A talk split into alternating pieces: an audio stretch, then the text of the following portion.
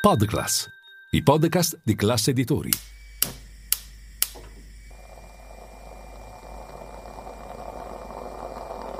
Buongiorno dal gruppo Classe Editori.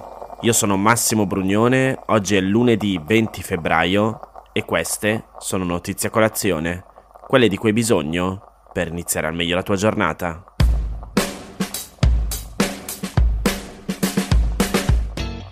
Con Giorgia Meloni ci siamo appena visti a Bruxelles e sono felice di accoglierla in Ucraina. L'attendevamo da tempo a Kiev. Sin dall'inizio della guerra l'Italia del governo di Mario Draghi aveva scelto di sostenerci.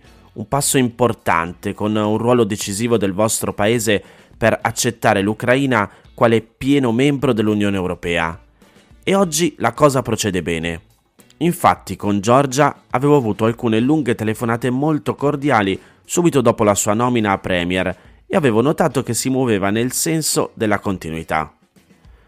Le parole che vi ho appena letto sono del presidente ucraino Zelensky che per quasi un'ora e mezza ha parlato con i giornalisti di Corriere della Sera, Repubblica e Sole 24 ore in un'intervista rilasciata nel suo ufficio presidenziale nel centro della capitale. Oggi è prevista invece la visita della Premier Giorgia Meloni. Come scrive Lorenzo Cremonesi sul Corriere della Sera, durante l'incontro hanno suonato le sirene degli allarmi aerei, ma nonostante ciò si è deciso di non scendere nei rifugi. La guerra continua. Mosca sta intensificando le offensive in vista del primo anniversario dell'invasione il 24 febbraio. Nell'intervista si sottolinea come in Italia la maggioranza non sia compatta nel sostegno all'Ucraina e si chiede a Zelensky se teme che, appunto, l'Italia possa abbandonare il fronte europeo. Lui risponde così. Per noi è fondamentale non perdere il sostegno italiano e di nessun altro paese che abbiamo coltivato con grande sforzo contro l'intensa campagna di disinformazione diffusa dal Cremlino negli ultimi anni. Credo che parte della nostra debolezza sia dovuta al lavoro della propaganda russa. Ecco il motivo per cui io di persona dal primo giorno dell'invasione ho creato un sistema di comunicazione continua per fornire la vera versione dei fatti. Abbiamo visto dall'invasione russa della Crimea e del Donbass che l'arrivo dei carri armati è preceduto dalla campagna delle false notizie. Noi riteniamo che sia centrale mantenere il sostegno italiano per garantire quello degli altri paesi, e ciò vale anche per la compattezza dell'Europa, dove l'Italia ha un ruolo trainante in campo economico, sociale e politico.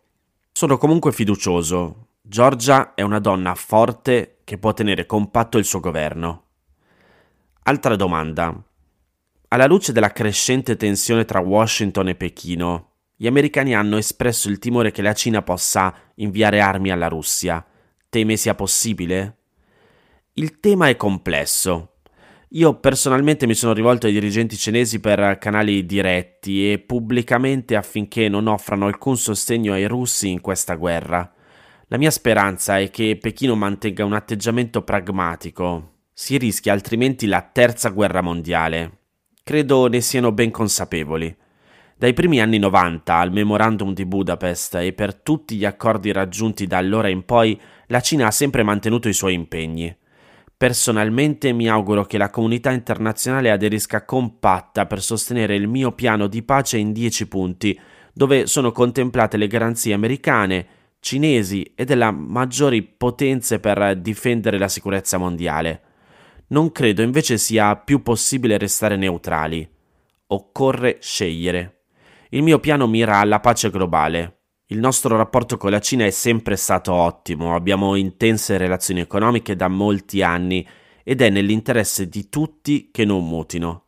La sfida globale è sventare qualsiasi rischio di conflitto nucleare.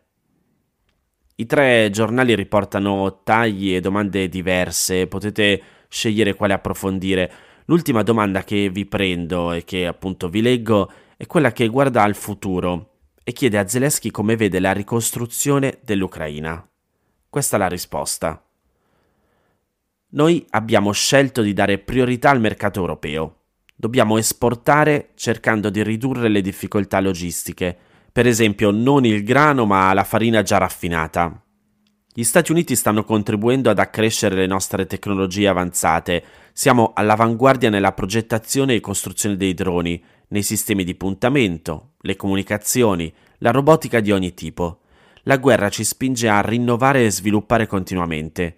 I problemi energetici provocati dai bombardamenti russi, le carenze idriche, ci pungolano a esplorare la ricerca dell'energia verde e rinnovabile a partire dall'elettrico. Noi oggi siamo in grado di accumulare il gas, ma non l'elettricità. Occorrono batterie di nuova concezione. In Africa stiamo pensando di ampliare i depositi per i nostri prodotti agricoli in almeno due paesi importanti. Ovvio che qualsiasi investimento dall'estero necessita di sicurezza. Gli imprenditori stranieri devono sentirsi sicuri. Da noi stiamo costruendo bunker nelle scuole. I genitori non vanno a lavorare se temono che i figli possano morire sotto le bombe. Attendiamo investimenti francesi, tedeschi, ma ovvio anche italiani. Noi invitiamo le vostre aziende a lavorare da noi. Venite a partecipare alla nostra ricostruzione.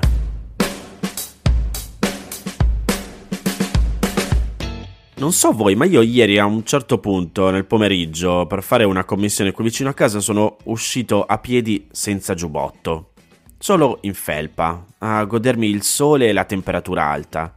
Il che da un lato è stato molto piacevole, dall'altro in pieno febbraio è il sintomo di qualcosa che decisamente non va. Come riportano diversi giornali, c'è un'enorme area di alta pressione che si estende sull'Europa occidentale da giorni, portando a un accumulo di sostanze inquinanti e all'assenza di precipitazioni. E questo ha portato a un aumento della siccità che ha raggiunto livelli record, soprattutto nella zona nord-ovest qui in Italia. I fiumi e i laghi stanno soffrendo, con il Po che è già in secca e altri corsi d'acqua del nord Italia che si trovano in uno stato di sofferenza. La situazione è preoccupante dato che l'agricoltura padana sta per iniziare a seminare e se la siccità continua ci sarà un grave problema di mancanza di acqua per le piante. La Coldiretti ha lanciato l'allarme affermando che la situazione è peggiore di quella dell'anno scorso, quando si è registrata una perdita di almeno 6 miliardi di euro nei raccolti a causa della siccità.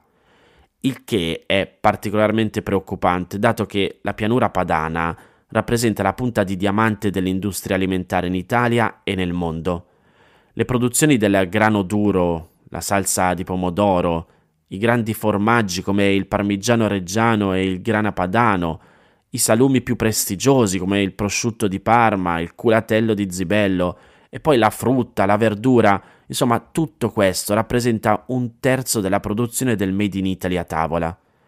La situazione è allarmante anche per Confagricoltura, che dice che i primi dati indicano che il 2023 potrebbe essere un altro anno di siccità, come il 2022.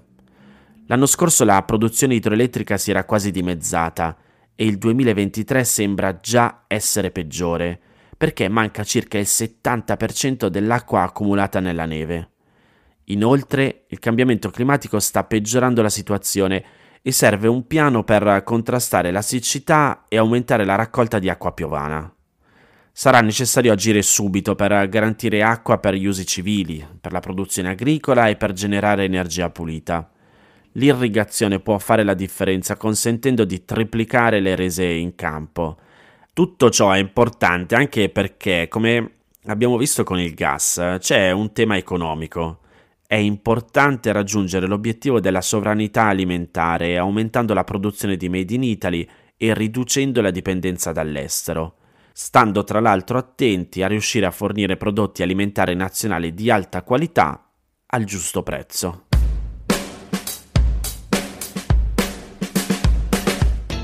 Sono finalmente arrivati i dati ufficiali. I due candidati ad aver superato il primo turno delle primarie del Partito Democratico sono Stefano Bonaccini ed Ellie Schlein, con il primo in vantaggio nel voto degli iscritti sulla seconda. Per chi fosse interessato, questa sera su Sky TG24 alle 20.30 ci sarà l'unico confronto TV tra i due, prima di arrivare al voto aperto a tutti domenica 26 febbraio. L'appuntamento è importante perché di fatto chi vorrà potrà partecipare nello scegliere il leader del principale partito di centrosinistra e questa volta il Partito Democratico si è organizzato per far votare davvero tutti.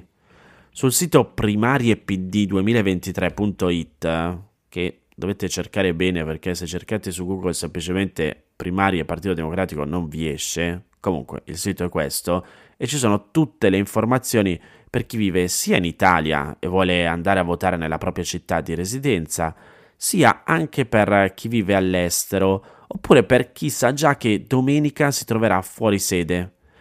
Dovrà però organizzarsi prima compilando un modulo online entro mercoledì 22. Insomma, stasera sentiamo i due candidati e poi la sfida all'interno del centro-sinistra è aperta fino a domenica.